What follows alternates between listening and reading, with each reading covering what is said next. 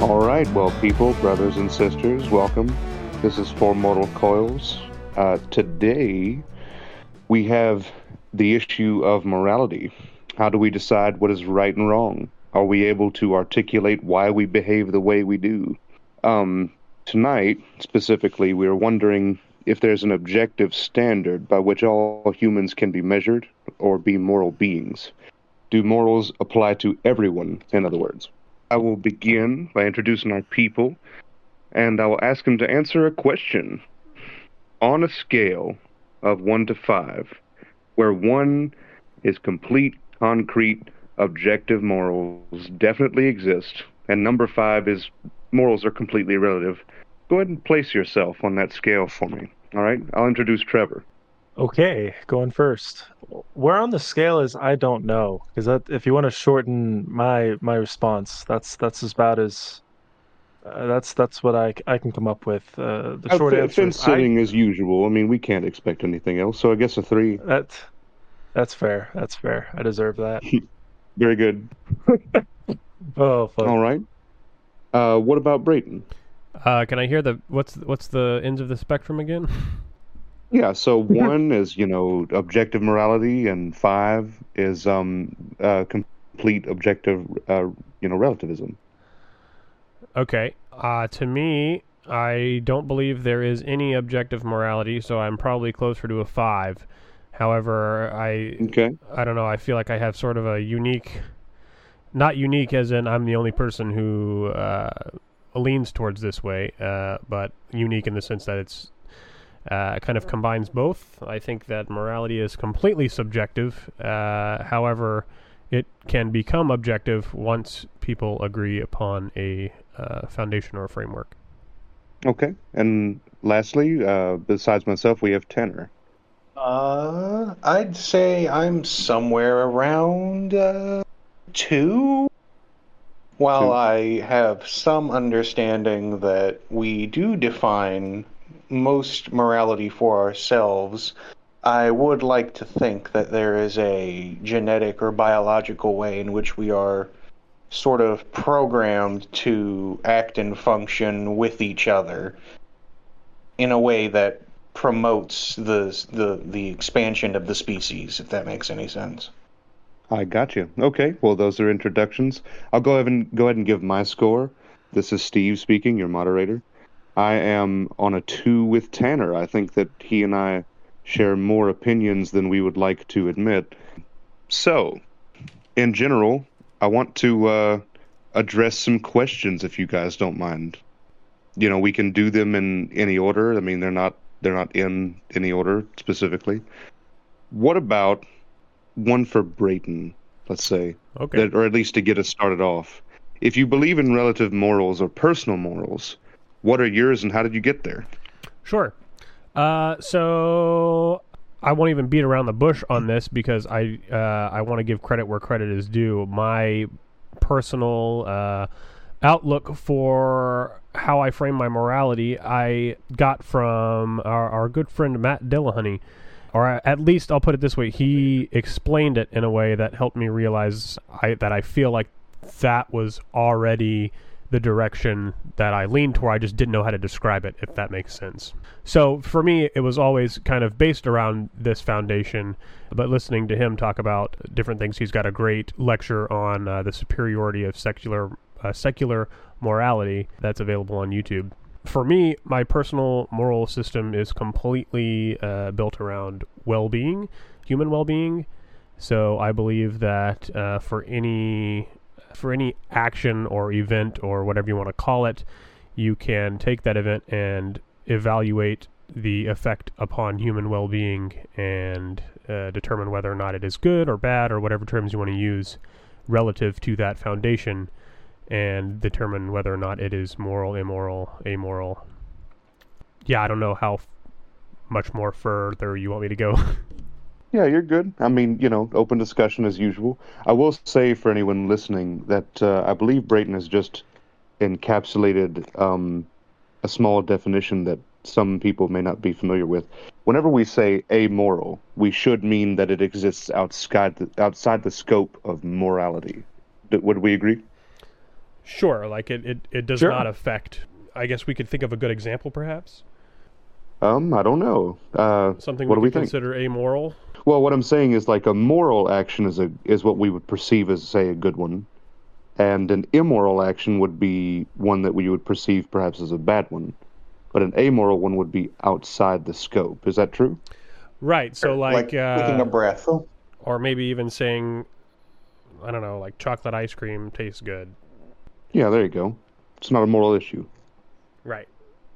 But I guess if I was going to continue on from there, I would say that the reason that well-being is the foundation for my morality is because it is something that I think every living person, to a degree, a very high degree, everyone can agree that they care about their own well-being for the most part. Obviously, that's we can find examples where people are not acting in their best interest, or people do things that are in direct conflict with their own well-being.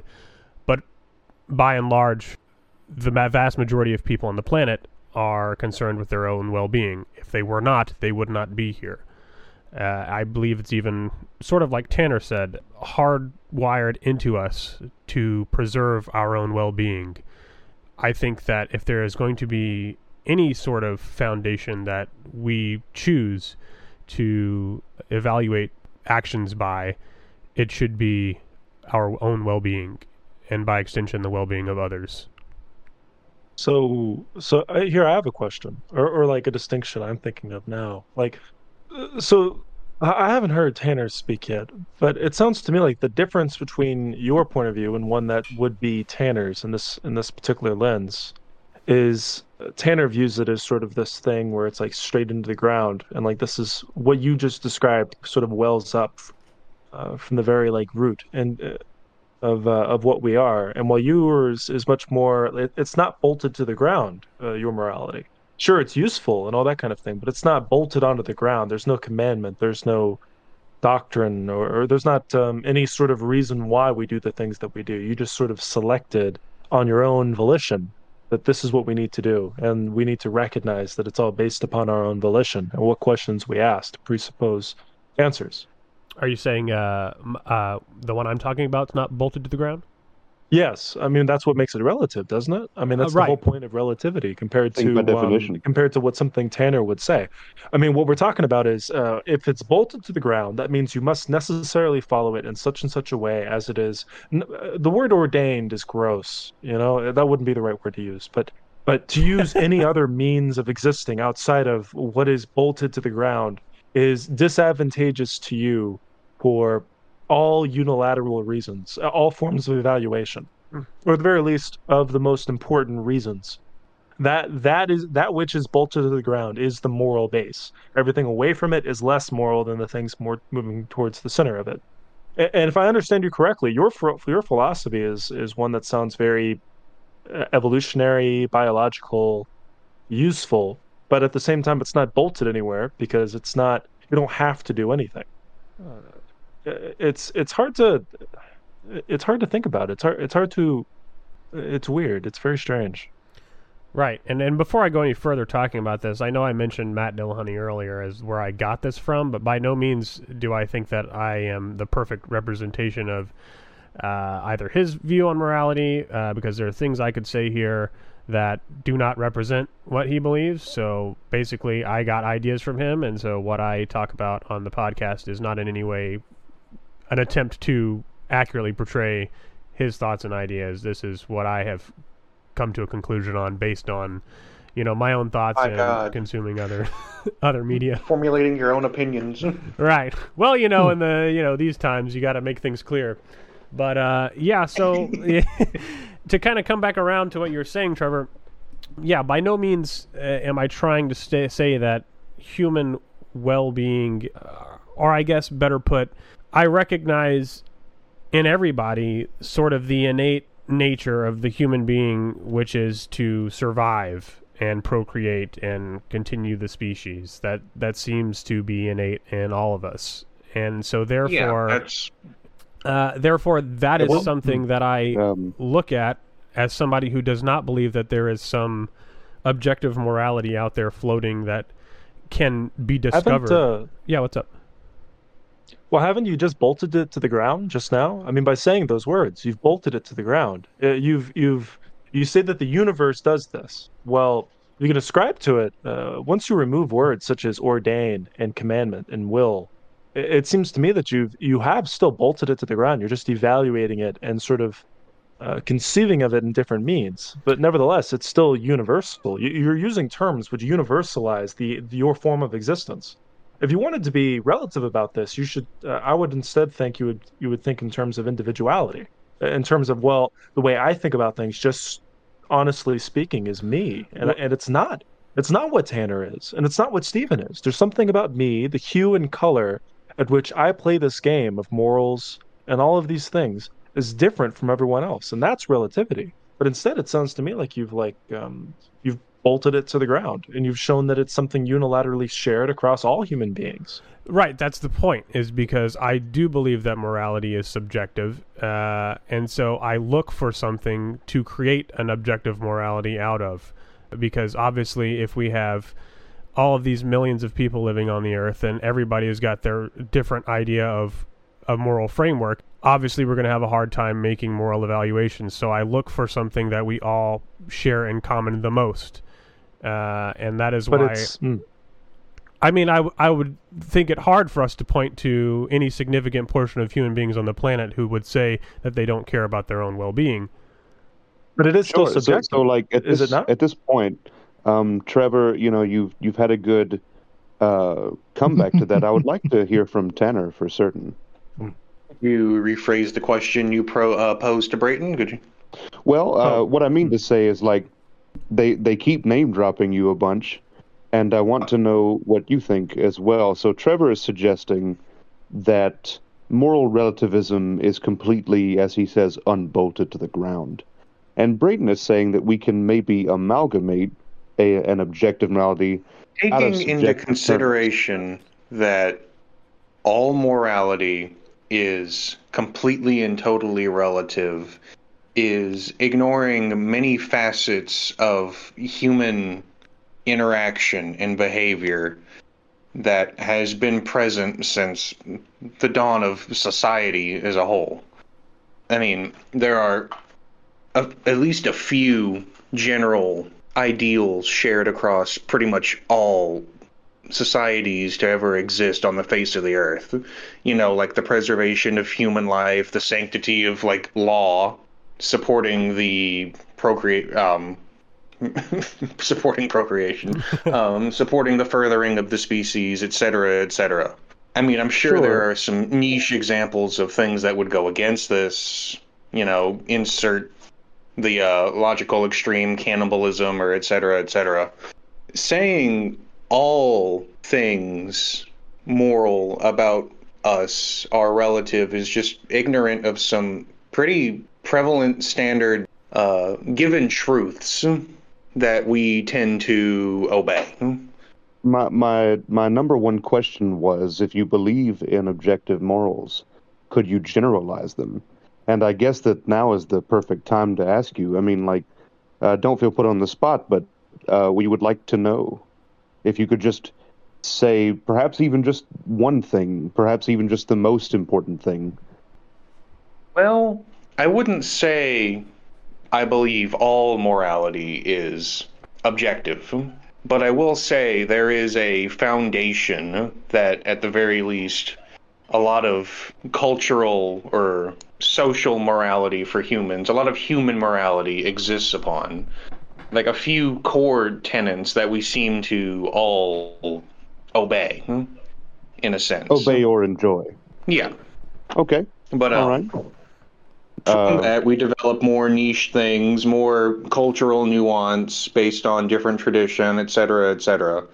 But I do believe there is a foundation from which all moral thought is derived.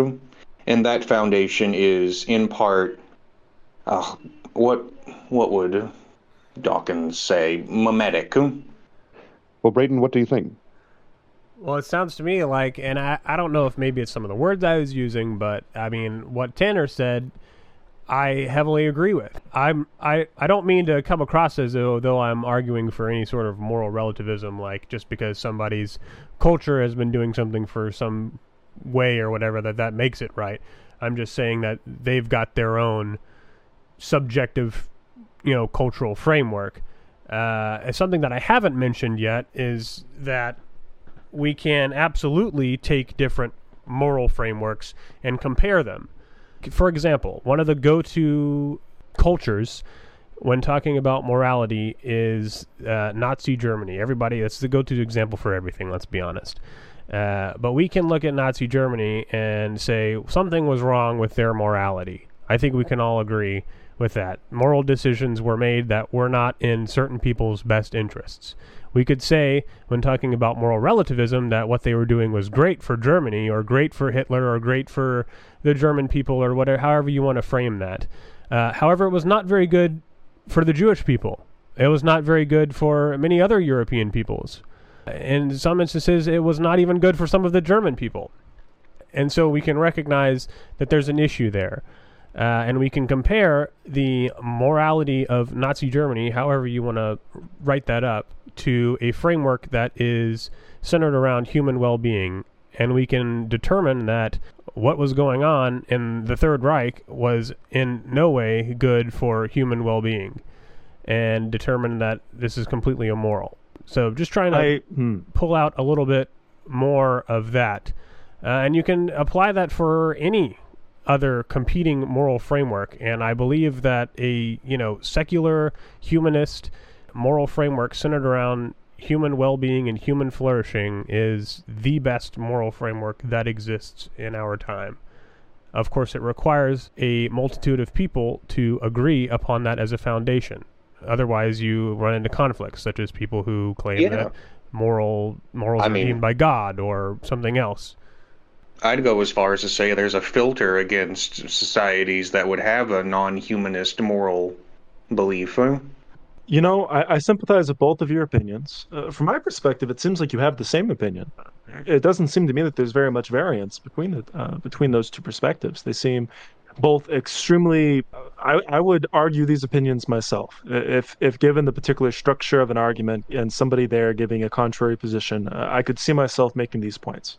But I have to say, I one of the most scary things that I've experienced in my life is the fear of not being sure if what I consider to be the most important things, the most crucial elements of who I necessarily am, are true, have efficacy, if exists unilaterally across all things and for all time. That is to say, the unimodal, unilateral nature of my morality. This is something I've feared. My as far back as I've ever thought about these things, it's something I've feared. Because you go to places like, if you find yourself interested in history, you find yourself looking all the way back to things like, to civilizations like the Assyrian Empire, or the Aztecs, or the, what are they called? It makes no difference. I'm listing specifically civilizations that existed. People in them were born, they lived and they died, doing things that you and I would consider reprehensible. Now, these raise questions. Are these outliers of a norm? That is to say, is there like a normative... If you were to run a scatter plot, it's significant, this scatter plot. X against Y. You throw this scatter of different morality systems, and everything seems to move towards this significant line in the center, which is our morality system. Or not. Are we ourselves just another outlier, if there is one? I mean to say all these things to unfacet you from your current position, because I don't think that this perspective is entirely useful. I think in a century or two's time, for example, here's an example for you. The way that I think it's moving right now, I do think that the four of us, at some point in the future, I don't know when, and I don't know for how long, the four of us will be seen of as disgusting, specifically for this reason. And this is going to sound very strange at first, because the four of us aren't vegan. That's one. Think of it like this. And I want to break this open a little bit, and then I'll finish talking. Think of it like this. Let's say you're in a room, let's say there's some sort of Star Trek apparatus or device that can sort of create any sort of food in front of you, whatever it is you want. And you have two different options. You have a steak that was manufactured by the slaughter of a cow, or you have something that's sort of energized and it tastes exactly the same.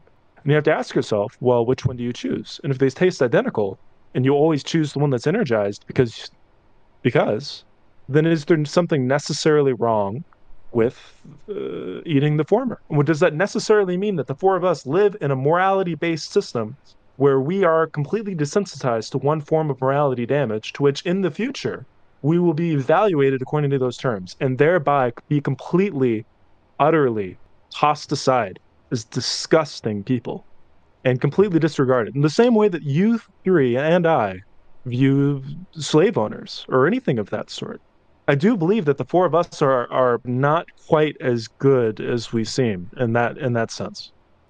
So I'd like to hop in just a little bit here. For one, Trevor, I completely and totally agree that, given enough time, we will all seem as odd to those who come after us. Now, hopefully, they will say that we made an honest attempt at some version of being moral beings. But it leads me to the next question. You know, it's a seamless transfer, so feel free to keep talking about it. But just to kind of keep us on track, my question here is, why do moral systems conflict? In other words, past, present, or future. Well, why do moral systems conflict in the first place? I should tell you where this question comes from. Tanner and I, just on the face of it, would probably share a lot of the same opinions. We have a biological drive to continue our genes and so on, and a lot of this is what we would bolt to the ground, as Trevor said, moral systems. From there, you wonder, why do moral systems conflict? Wow. Oh my gosh, I just love where this conversation's going already. It's so good. Morality is just such a flexible topic. But going to Trevor first, because I do want to talk about why do we have problems between frameworks. Again, absolutely agree with Trevor on the whole veganism thing and probably many other things. I don't think I'm the only one here who, I could be, I don't know, that would be under the impression that our morality has absolutely evolved over time. Surely everyone can agree with that. Right. I mean, just as in some of the examples I was talking about earlier, you know, we've had societies of human beings in the past who were cannibals. Not in any zany, crazy way like you see in the movies, but they just ate other people. However, that was, for whatever reason, not sustainable or, you know, just sickening or made them ill in that sense and was not sustainable, and therefore we do not have those societies anymore. And you have the same thing for numerous other things, which is how natural selection has brought us here. In things that do not work and do not continue. So absolutely with the whole veganism thing and stuff like that, like I walk into the grocery store, I kind of sit there amongst my lacking of vegan options in the area in which I live and think about stuff like that all the time. Like, will people look at me, you know, in 200 years and go, what an absolute idiot. And I see some of the people that I like to listen to and read their material, and I see them talk about it, or I see them, announce they've become vegan. And it just makes you think twice. Like, honestly, if I gave it some concrete thought and put my head towards it, I would probably be a vegan. I'm probably right now just too ignorant and too lazy to actually apply myself.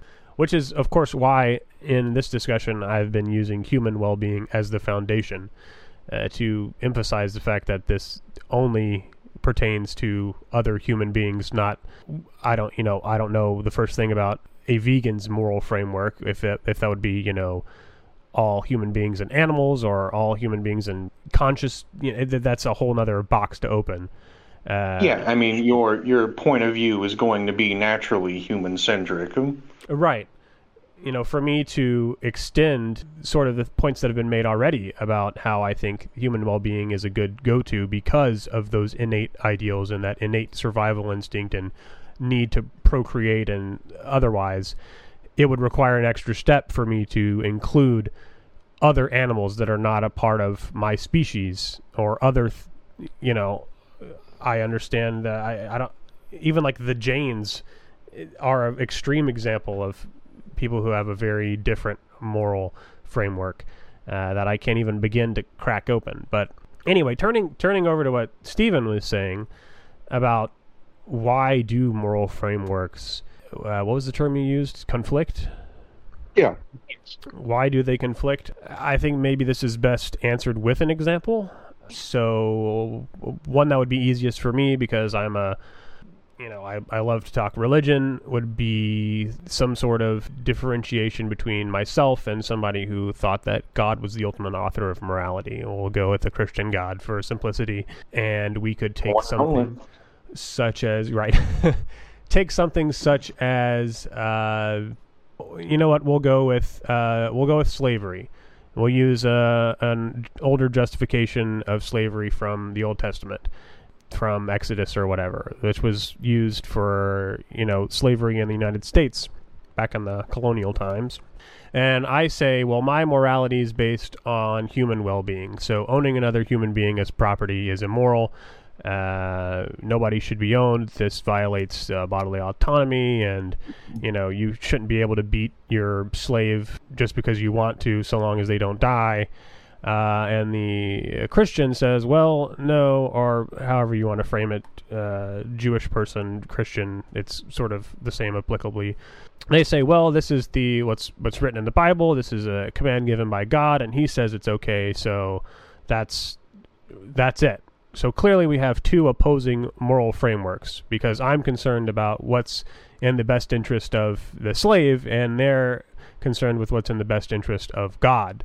I don't know how much further to kind of dive into that, but because our foundations are different, we have a conflict. What were you going to say, Stephen? All I was saying is that, just to encapsulate what you just said, and correct me if I'm wrong, but for those of us listening, I think that what Brayton is saying is that the difference and why moral frameworks conflict is because of difference of base. Yeah, you have to have something by which to evaluate actions. Right. Well, Tanner, you want to jump in? Diverge a little bit.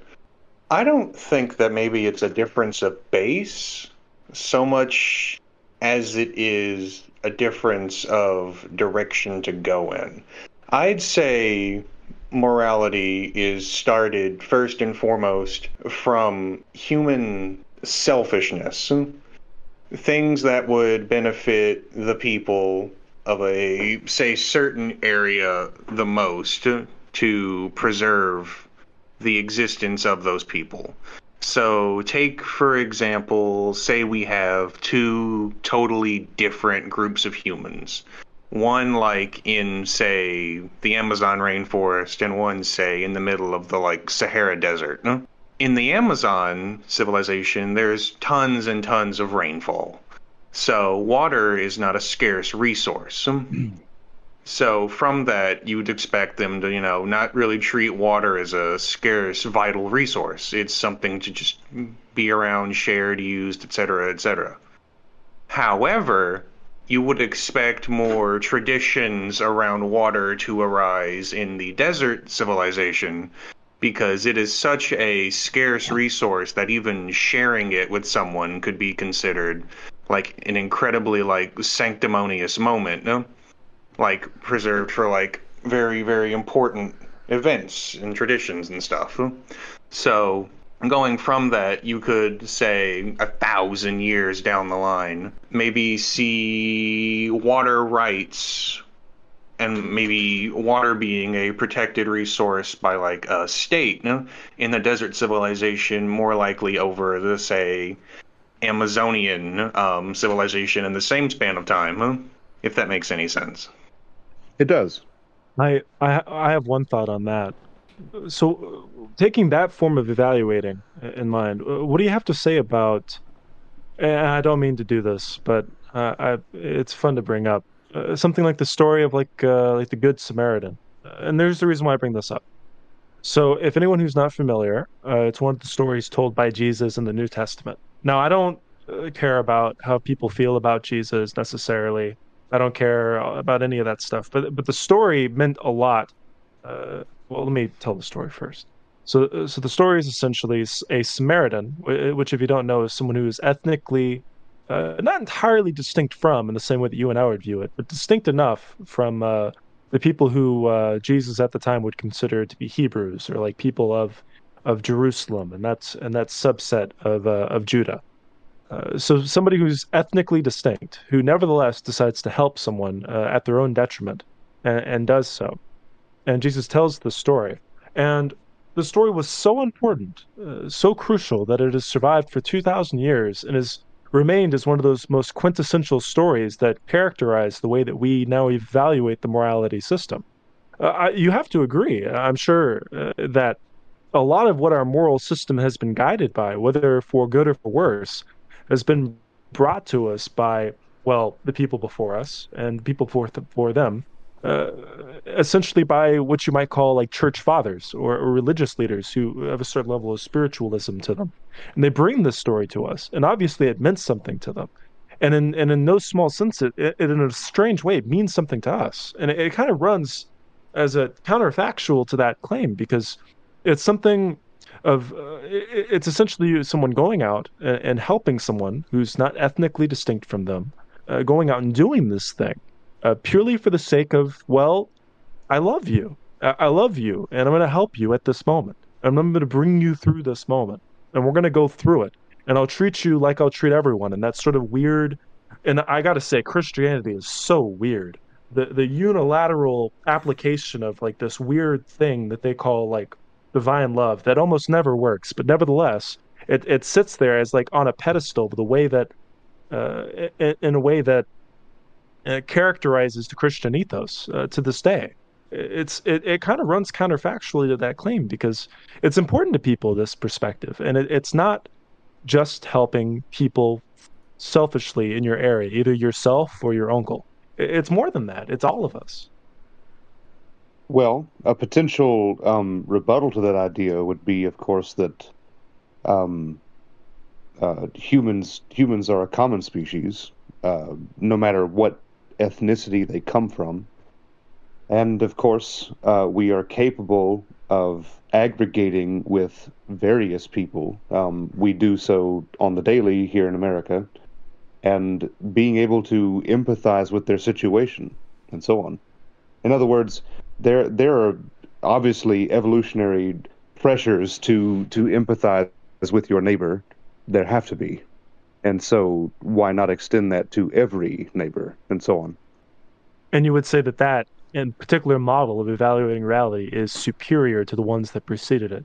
And therefore, it is the one that you see promulgated in places like the United States, or really just across the world today.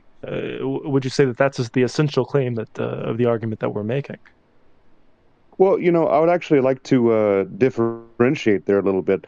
Brayton talked about natural selection among the societal level earlier. And for those of us listening, I would like to say that I don't believe anyone in this little chat here are social Darwinists. And if you're a social Darwinist, you probably need to get your head looked at. Just as a side note, I think what Brayton was trying to say, and correct me, of course, if I'm wrong, was that there are selectors, there are pressures as to what societies live and which ones die. Yes. Mm-hmm. Yeah. So we could say that because we're the newest society in a long string of history, that we're the best. We could make that claim, but then we'd have to prove it. Right. I think a good thing for me to interject there and say is that if I was arguing for my moral framework, I would say the societies that cared about human well-being are the ones that survived, akin to the, for example, cannibalistic tribes of people. We could obviously evaluate that human well-being was not at their forefront if they were, by whatever means, consuming their peers. So not by direct correlation, but obviously has something to do with they did not survive. Right. So what I think Trevor's trying to say And just to encapsulate it again, let's take another counterexample. On this earth right now, if we were to say that our newest forms of morality are the best, well then, of course, logically, sometime in that thought, you'd have to give thought to, say, North Korea. That is a hellscape that is, engineered to benefit the well-being of one individual, not of the people that live there. So is that system just as valid as ours? In other words, what Trevor, I think, was trying to say is that today we're capable of charity just as we were 2,000 years ago. So what gives? Am I right on that? Well, I meant more with to bring up this whole point with the Good Samaritan. This is my favorite thing to edit. Well, not that I edit it out, but it's my favorite thing to encounter. Everybody's got their little quirks, and Trevor always has his little I love it. It's great. Oh, fuck. I'm afraid I don't have a very good answer to your position. Your point or no? I'm trying to encounter what my point was in this sense, but they don't quite touch off very well. I'd love for someone else to pick up and make a different claim. What I was saying is that, 2,000 years ago, we were just as capable of charity as we are today. And if we are to try and assert the claim that ours is best because it's newest, then why would not, complete relativism take over and say that, somewhere like North Korea is just as valid as ours? Steve, obviously we can't be fully relative because there are still always going to be some things we as a species all agree on, and that will inevitably make up the base from which everything is drawn. I don't think it's possible with our collective thinking to ever deviate, at least in the current form that it's in, deviate from that basis of the things that got us to this point. You know what I mean? What is the basis that you speak of? I wouldn't say it's any defined, strict set of things, because I'm sure that it will inevitably vary from time period to time period. But what I'm getting at is there will always be, at the very least, some things that every existent society on the face of this earth can agree on. Like some core tenets to civilization, if that makes any sense. Absolutely. Well, I don't know. I'm not sure about that. Because if you can't list... if they deviate, then therefore it's not base. The whole point of... If it's base... Well, I'm not saying, I'm not trying to ground myself, per se. I should probably admit... Well, if you exist in... Sure. If you exist in the civilization and this base is something shared unilaterally across all civilizations throughout all totalitarian, whether it be before now, or as far as the universe is concerned forever, then you should be able to list them, as well as myself and Braden and Stephen. It should be something that's unilaterally shared between all of us, and they don't deviate. Yes, I could definitely list a few. And this is another point in which I feel like Tanner and I are like two lines slowly approaching a common point. Let me restate, actually, before we continue real quick. It's not that things are being added, but rather that things are being taken away as we continue onward.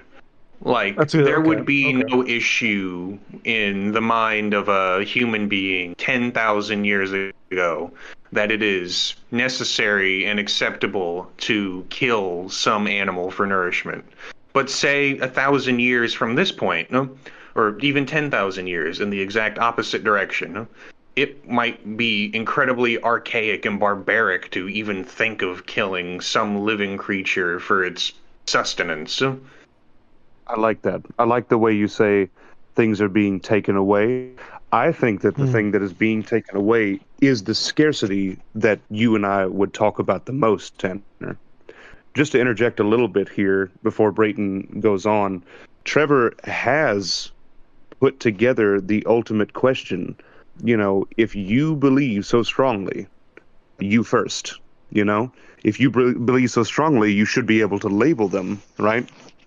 From just my perspective, before this meeting began, I've been guilty of saying the following, that I'm only a moral objective person. Like, I think that objective morality exists because, in general, the more liberty that a human has, the better the society ends up being. And, of course, you know, someone can say, well, you literally put in general there. Oh, well, of course I did. In other words, just because you are able to kill another human being does not mean you should be free to do so. You know, in other words, your liberty ends where their liberty begins, and so on. We've all heard that before. But I feel like I have good reasons for saying that. In other words, in general, how much liberty you have as a human defines how well that society ends up being. How do you feel about the proposition or the possibility that these things that you and I espouse are just elicited by our by this particular time and place? And I know we've already discussed this. Morality evolves, it changes, all that kind of thing. Yes, exactly. So it evolves. There's sort of a grid. It changes, and we're moving towards something. We're sort of taking things away, and we're getting more closer towards some sort of thing that is bolted. Basically, there's something that's bolted, but on top of it is a whole lot of straw that we have to push out of the way to find the thing that is firmly there. It sounds to me like that's essentially what we're getting at. But here's this worrisome thing. Here's the really scary thought about this. What if the things that we think right now, you and I, the things that you and I are touching on, whether that be liberty, which is very important to me, one of the most important, if not the most important thing that I can express on this podcast is liberty. But even then, liberty, as well as the cessation of suffering, that is to say what you and I have been espousing, what I've mentioned, this whole thing with veganism, I think it's attached to that. Or if you look at it from that thing from the human perspectives exclusively, like Brayton mentioned at the start, all of these things that we've mentioned so far, what if they themselves are products of our time and placedness here and now? How do you characterize the United States? You characterize them by these things. I mean, these are fundamental attributes of the place that we're from, and I find it really concerning because I don't necessarily know if there is such a thing. I don't know. I'm not sure. It's a good way of evaluating it. I find it interesting, but I don't know if it's true. If there is something bolted underneath all of this straw, but if there is, I'm also thereby not sure. It would be a sort of a leap of faith to say that it is these things that you and I love so much. You know, I'm not certain of these things. And I don't know if we ever could be, fundamentally speaking. We'll never be able to fully remove all the straw and know. You're worried about your argument infinitely regressing. That's what you're saying. And so it's a very valid problem to have. In other words, who's to say that humans aren't actually just happier being completely subservient and slave-like to a certain degree in another version of reality, in another timeline? Don't you see where this problem is going? My rebuttal to that idea is that I don't particularly care. In other words, what-if-isms can be played forever, literally forever. And it just seems... It seems that in history and so on, the more general freedom that someone has, the better off they end up. Real quick, future merchandise idea, a shirt with Steven's face saying, my argument to that would be that I really just don't care. I fully support it. I'll wear that shirt. I'd wear it every day. You talking, Tanner? Are you talking about the exact picture I have right now on my little icon? Yes, specifically that. No one else can see it. No one else can see it, not yet, but they'll see it eventually. Yet. I'm certain. We have to. Hopefully, I'm making sense. In other words, like we could bring up some strange multiverse idea where it's like, oh, but this is slightly different. Unfortunately, we don't live in that one. We live in this one. Sure, yeah, sure, I mean, if you want to find scary answers, ask scary questions. I mean, you can always find any niche rebuttal to any niche statement. You can. But hasn't that completely relativized? These things break down is when we stop believing in them. Sure. Sure, absolutely. But both your claim, Tanner, that you just made, as well as what Stephen said before that, don't they both completely relativize this entire system of thought? The fact that it's all thereby performed into relativeness. I mean, think about it like this. Think about it like this. No. If you ever are interested... Fair enough. I'm sorry. You're interested, if you feel strongly, I highly advise you always say something. But if you ever are interested, I still feel this way. If you're ever interested, if you go out and buy a couple history books that I know, like one I got interested in was The History of Western Philosophy from Bertrand Russell. And he does this thing that's really interesting. Absolutely. Oh yeah, he starts with of course, like Thales of Miletus and Heraclitus of Ephesus. You know, he starts early Greek philosophy is where he decides to start, and he quite literally shows you the birth and death, and then the rebirth, and then the death again of many different ideas that keep arising and then falling apart again. You know, like Plato, somebody that everybody knows about, had ideas that you and I would consider disgusting. For example, he considered all civilizations to be constantly in a state of degradation. And for that reason, he wanted the creation of an authoritarian, totalitarian state where nobody could think outside of what the whole wants. Now, isn't that disgusting? Isn't that something fundamentally against what you and I believe in? And yet, it died, and then it came back. And then it died again. And then it came back. I mean, you see it in Stalin before him. Or you see it in Stalin before us. And before that, you see it in the czars, and before the czars you see it in the Caesar. It keeps on coming back, and people really seem to be into it. People really feel the way that they feel when they act out this way of acting and behaving in reality. I think you and I are a particular type of person, a sort of conduit for particular sort of emotionality and way of conceptualizing reality, and I think they are too. I think they both exist. I think we're kind of constantly circle back into each other again and again and again as each one just keeps on iterating. And I'm not sure if looking at it in terms of concreteness is really the right way to look at it, because I swear, as far in as I look, and Tanner just brought this up, so I'm sorry to bring it up again, the further I go into the weeds, into that straw, looking for the thing that's like attached and I could be certain of, it just goes back and falls into the only thing I can be certain of is I think, therefore I am, and the rest of it is completely dissolved, and the rest of it is just nothingness, and I can't be certain of any of it, truly. And the whole discussion that we're currently having becomes, I don't know what. Well, I mean, so Trevor, my rebuttal to that would be: is it possible that humans are just gross and unreliable? Sure. But that's to say, our morality is gross and unreliable. Loses the plot or loses track of like what's right and wrong doesn't mean that right and wrong have changed. It means that those people, that culture, has become a culture of something, like a culture of lies. Sure. Sure. In other words, like Stalinism would not be a culture of lies; it would be a culture for lies. In other words, it doesn't just condone lies; it actively pursues lies. You know what I mean? In any case, I would just like to say that, as in the kind of bro science type of like, all life is on like a 80-year cycle. It's like, no, it's not. And I know that's not what you're saying at all. Just because we lose the value of an idea, only to be picked up later, I don't think that necessitates that it's relative. I just don't.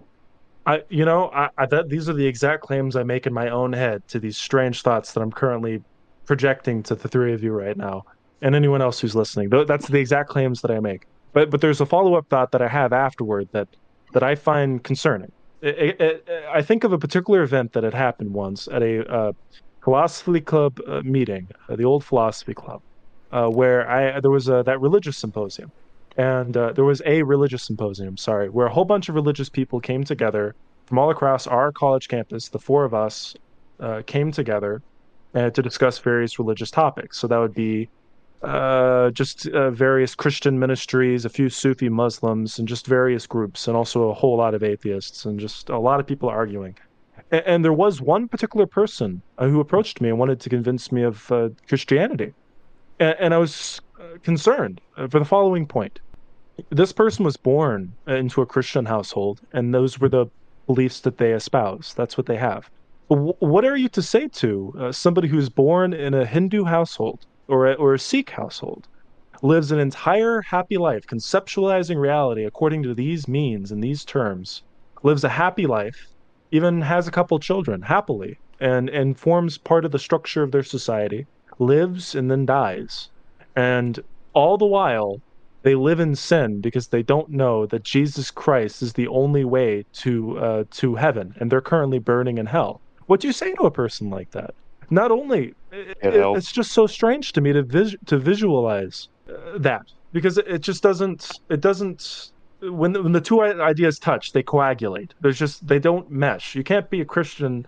It just sounds so ridiculous to me. And to me, the reason I bring all this up, that sounds really similar to the current way of approaching it that you and I are currently having against this. Because I really want to have your opinion. I really do. I really, really, really do. But I really fear the possibility that what we're discussing right now, the thing that we consider incorrect, are just Hindus. And we're Christians. And I consider that really concerning. And I'm not sure where to hold on to. Truly, again, linear regression, or not linear regression, but like just regression. I feel like there's nothing I can hold on to. No wall, nothing gets batten to the floor. I completely get what you're saying. I really do. And so you shouldn't feel as though you're the only one in this boat. In other words, there's a reason why Tanner and I will probably never go below 2 when it comes to objective morality. I don't think it's very... In other words, if any of us had said, number 1, I'd have been questioning something very, very deep about that person, like, how informed are you? You know what I mean? I'm a teacher, and students come in to my classroom all the time, and I say it on multiple occasions during the week. They will come in, ask me a philosophical question, or posit a claim. Now, usually it's positing a claim. They're students. They're young. They don't really know any better. And how will that conversation go? I usually end up telling them, you're philosophically confused. And I mean it. And they know that I'm not being mean about it. They know that I'm not being dismissive. I'm literally telling them that they do not have enough information. And I'd really like to hear Brayton talk about what Trevor just talked about. What do you say to that argument, like perhaps we are the Christians and they are the Hindus, or replace that with XYZ. Perhaps we believe in the duck and they believe in the rabbit flag. You know what I mean? It doesn't matter. What do you say to that, Brayton? Well, a lot has been said, and I really liked that Christian Hindu example. Like at first, I was like, where is he going with this? And then really well tied together with the whole thing. Rounded out. Right. To that, I, just off the top of my head, I think because of my particular position, I have to say that while I know that that was an analogy, I think if I'm going to talk about that, the specifics become very important, because somebody who is a Christian and somebody who is a Hindu or a Sikh or whatever are going to have a very particular view of morality that is more than likely associated with their god/gods, as opposed to myself, who would tout a secular humanist framework about human well-being. So when talking about, say, just taking the Christian, for example, their morality and their framework is going to be pertaining to the Judeo-Christian God. And whatever that God wants, whereas mine is going to be pertaining to human well-being. And so not everybody is a Christian. So already by default, I feel that my moral framework encapsulates more people, not to dive into a utilitarian rabbit hole, but that's part of it.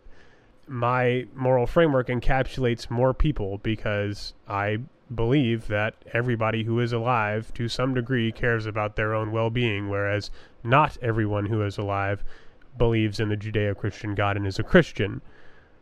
So already my moral framework is applicable to more people than an opposing moral framework.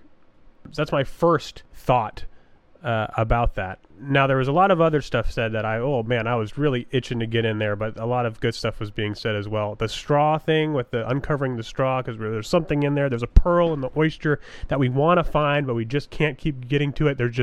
It's oysters all the way down and no pearl. The way I even had to doodle something on my little note paper, which, if you can imagine it, is two lines incredibly far apart that begin to converge closer and closer together, but never quite touching. And it's like almost like they are pointing the arrow of time. And within that wider distribution of those lines, I see a bunch of little groups. And those groups are the different societies of our history, all with their own little ideas of moral foundations and moral frameworks, all trying to uncover that straw and figure out what is the right moral system. And as they go along, that width, those lines get ever closer and closer together, because we start, as was said, removing things. We start finding out things that don't work. You know, we found out that cannibalism didn't work. We found out that sacrificing people to appease the sun gods didn't work. We found out that slavery didn't work. We found out multiple different things, and as time goes on, our morality evolves, and we discover more and more things that do not work. Kind of like science, you know, it's never out to say what's true, it's what to say what's not true. And so those lines just keep getting closer and closer together. We get closer and closer to uncovering all of that straw and seeing what is truly beneath. And we've talked already about all of these. What are these ideals that have been prevalent? What are, you know, Tanner mentioned this before we went on that long discussion. What are those things that we care about that have been prevalent? Can we list them? And I think I could list them. And I think they all fall under the umbrella of human well-being. We care about our health. We'd rather be healthy than ill.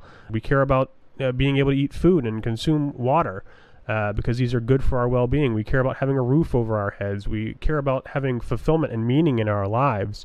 We care about all these things that ultimately boil down to our own well-being. And that has been there all along, because if it hadn't, we would not have survived. And so I think even the things that you mentioned, Stephen, and I think you all echoed it at some point, liberty and freedom, these are values that we care about, and these are things that we have been taking things out of our treasure chest of moral history and throwing things out, and liberty and freedom, in the United States at least, have remained because we have determined that those are important for our well-being. So yeah. I mean, can we ever remove enough straw and find that pearl or, you know, remove enough oyster and get inside of the crux of what this is all about? Maybe not, because our morality is going to evolve, just like we talked at the beginning about veganism and things like that. Maybe that's a piece of the straw we haven't tossed out completely yet. Maybe some of us have, some of us clearly haven't. But maybe in 200 years or so, that'll be another inch on those two converging lines that's been nicked away. Ultimately, I feel like everything is pointing towards my framework, but you know, I know that you all don't necessarily agree with me. I really had to get all that out there. Sure. Yeah, I mean, I would agree that innately we are all moving toward a very similar goal. I mean, moral theory, I would imagine, is convergent to an extent. There are detractors, of course. I mean, we mentioned a few, but of course we could easily say that the forces of radical religious groups are detractors. You know what I mean? Well, the way I've seen this conversation go so far, I see the three of you being a very strong two, according to that scale that Stephen had begun with. It seems to me that the three of you have gone in a direction. And I really want to join you. I really do. I feel a serious want to be able to join you. But that one particular claim that Brayton made was really interesting, or that one way of that analogy he used, where he drew these two lines, and the further you try to get these lines closer, but they never actually quite touch. And if you look upon this at like a scale, you'll see civilizations working their way towards the center. And that's one way of visualizing this. And there is as if something that it's moving towards. What if, and this is the way I feel about this, what if you're just looking at a direction and then running at it? What if you just see something and then run towards it, and then see something else and run towards that? I don't see, for example, that thing mentioned earlier with vegans and how one day, eventually, in the future, they'll look back at us and see us as disgusting. They'll see us as this. Well, when I made that claim, I didn't say that I was a vegan, nor did I want to be, nor did I think that there were any moral qualms with being a vegan or with being someone who eats a steak every now and again, if not religiously. I'm not convinced of the direction that I see the whole the whole society at large moving towards. I'm not convinced of it. It seems to me that we're fixated on a couple key points within our way of thinking, and I think they themselves are vicious. For example, this whole vegan philosophy. If you didn't know, if anyone's not familiar, there's a religion called Jainism. I think we've already mentioned it. That essentially believes, I'm actually not too familiar with what they believe, but I do know that if you become a very aggressive Jainist, you'll find yourself sleeping with cheesecloth over your mouth so as to not breathe in and suck in a bug. And you watch every step you take, so you make sure not to step on anything. And you only eat fruit which has fallen from the tree. No other exceptions. You value life to such a degree that you quite simply can't live. Your way of interacting with reality has become so constrained that your very act of seeking happiness is now impossible. You've taken this one way of visualizing and interacting with reality, that is to say, valuing life, and just like yeast, eating up all the sugar in a bottle, resulting in its own suffocation and death, you die. And I think we have certain points that we fixate upon, and we run at them as fast as we can. Just like these 2 points, and you're running towards them. It's almost like light speed in that one movie, Star Wars, where you go further and further and further and further towards the center of it, and it seems like you're going towards something worthwhile, but I can't see a reason why you would ever want to run in the first place. You do it because you want to do it because you want to do it, and the same thing can be said for all ways of visualizing this moral system, whether it be for the sake of liberty, for the sake of life. And just like that, you have conflicts. I think that's what conflict is, if I could answer that question. Because that's where you see, like, abortion, for example, a conflict between two moral systems. They ran themselves to their collective conclusions, and just like that, we have argument, and very serious argument, too. You have groups that surmise that life is the more important position, and others that say it's liberty. And just like that, you have conflict. But I think all of it is just you do it because you do it because you do it. I can't say that I'm a 2 or 3 or 4 for that matter. I'm not, I really want to be. And a lot of the time when I'm sitting alone, I think I am. Not most of the time, but not all the time. It's really complicated. And I don't think we'll ever find ourselves certain of anything. To kind of plug in there, you mentioned abortion there at the end, and you said, this may be an issue of conflicting frameworks. And I wanted to point out, just for the sake of all these terms flying around in this episode, you can agree on the same framework. I believe, obviously, as established, that my framework is human well-being.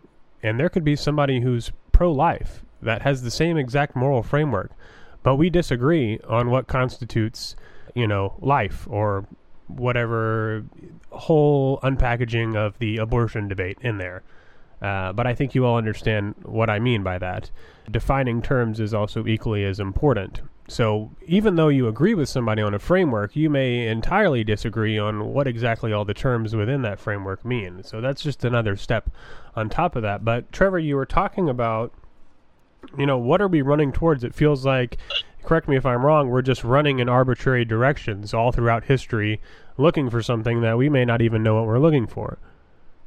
Sure, but I don't think it's one thing. I think we're just constantly running in directions for all sorts of things. There's not an overarching super point that we all ought to be going towards. It's just that we're all running for the sake of running at that particular moment because it's fun. Sure.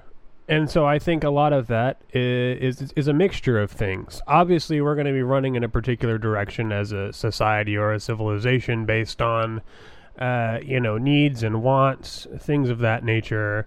But also, as I mentioned earlier, there's going to be evolutionary factors that are playing upon us at the same exact time as we are making decisions about morality and about what we want for our future and for our children and so on and so forth. And so I think we end up, whether by our own hand or nature's hand, so to speak, driven in a particular direction that isn't so much arbitrary as it is just a combination of the elements around us. And we do have a hand in it.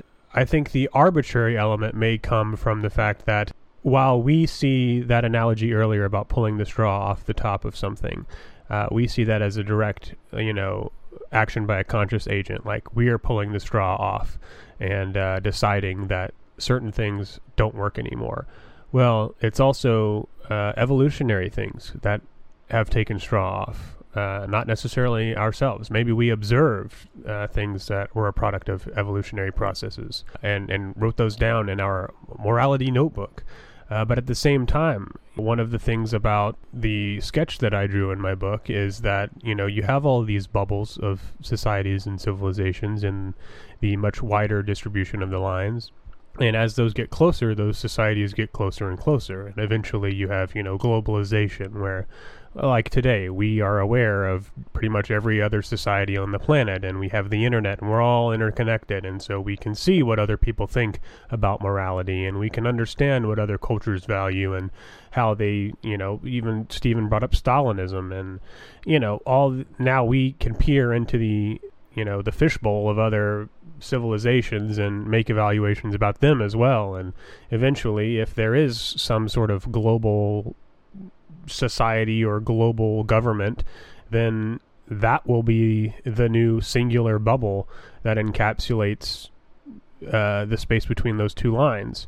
However, like I said, even within those, there's going to be disagreement, but perhaps at that point there will be, maybe one or two different things that people view as good moral frameworks and foundations, but maybe by that time we'll have whittled it down to something such as human well-being, and almost everybody on the planet is a humanist or something of that nature. But, like I said, these things, morality is evolving, ever and always.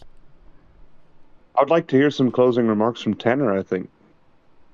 If he has not abandoned it. Honestly, I have increased in my relativistic stance from a 2 to a 3. There's a good bit of my initial thoughts in my initial position that I believe I need to rethink for the next time we go into this. For sure.